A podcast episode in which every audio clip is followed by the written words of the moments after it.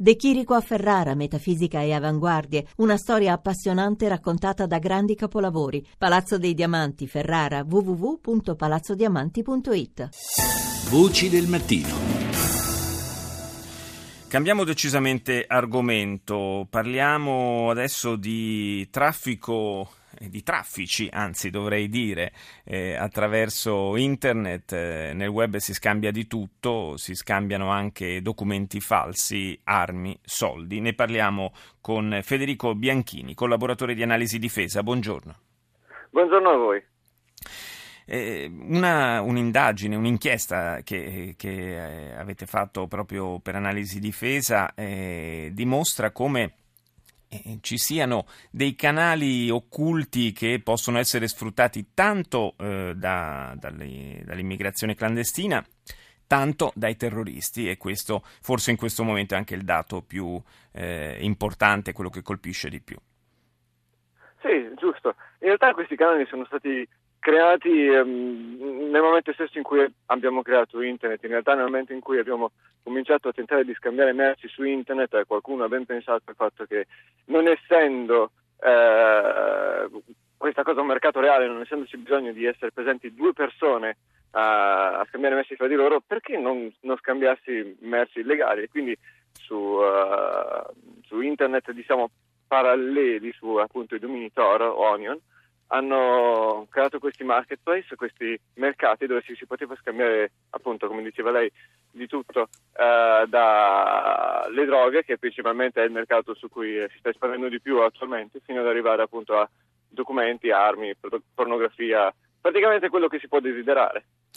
E dal punto di vista del contrasto, in particolare del terrorismo, è chiaro che il eh, traffico di documenti eh, falsi, di passaporti, c'è stato anche insomma, il caso del passaporto falso passaporto siriano eh, trovato addosso a uno dei terroristi del, degli attentati di Parigi, eh, tanto per dirne una, eh, e anche probabilmente lo, lo, scambio di il passaggio di denaro che serve a coprire l'acquisto di, di armi. Insomma, sono tutte, tutte, operazioni che vengono fatte in quello che viene definito il deep web, cioè quella parte oscura, diciamo, di internet eh, dove è difficile anche addentrarsi se non si hanno delle indicazioni precise, non, non è facile andare a, a, cercare queste cose. Come avete fatto voi a, a scovarle? Beh, eh, in realtà è molto semplice.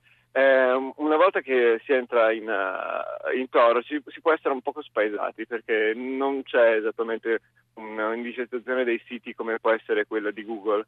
Quindi ci sono dei particolari uh, siti, dei, uh, dei mirror chiamati uh, hidden wiki, le, le, Wikipedia nascoste, mm. che sono una piccola indicizzazione dei, uh, dei, siti illegali che si trovano sul deep web. E questo permette, con un po' di ricerca, perché vengono continuamente, i, i, server vengono continuamente spenti e spostati dalle varie polizie postali del mondo, um, di, di, di, trovare questi siti dove, dove, appunto andare a comprare quello di cui ha bisogno. Poi ovviamente eh, per quanto riguarda i terroristi in realtà ehm, il commercio di documenti in particolare è più fatto in loco che nel deep web, ma nel momento in cui per esempio ci fosse una, una stretta di chiave per quanto, per quanto, riguarda il traffico di documenti in loco, internet eh, sarebbe sicuramente il posto in cui andrebbero a riversarsi le domande. E c'è una sorta di tariffario per i passaporti? Assolutamente sì. Alcuni siti presentano direttamente dei tariffari eh, già fatti, già precompilati, dai semplici documenti eh, del, di qualche paese dell'est a 400 mm, euro belli, belli, comodi, comodi, a tariffe sempre, più alte per arrivare a passaporti di paesi con, um, con misure di sicurezza più strette. Quindi, per esempio, passaporti norvegesi con uh, tanto di patente e uh, documenti di identità verso gli 850 euro. I prezzi poi lievitano ancora se si vogliono, che ne so, uh, mettere dei, uh, dei, timbri aeroportuali per fare sembrare il passaporto più, più realistico, più insomma, sì. Esatto. Oppure uh, ancora si può arrivare per i 2.000-3.000 dollari per avere un chip biometrico. I chip biometrici sono il non plus ultra della nostra sicurezza perché di per sé contengono le informazioni biologiche di, di un individuo.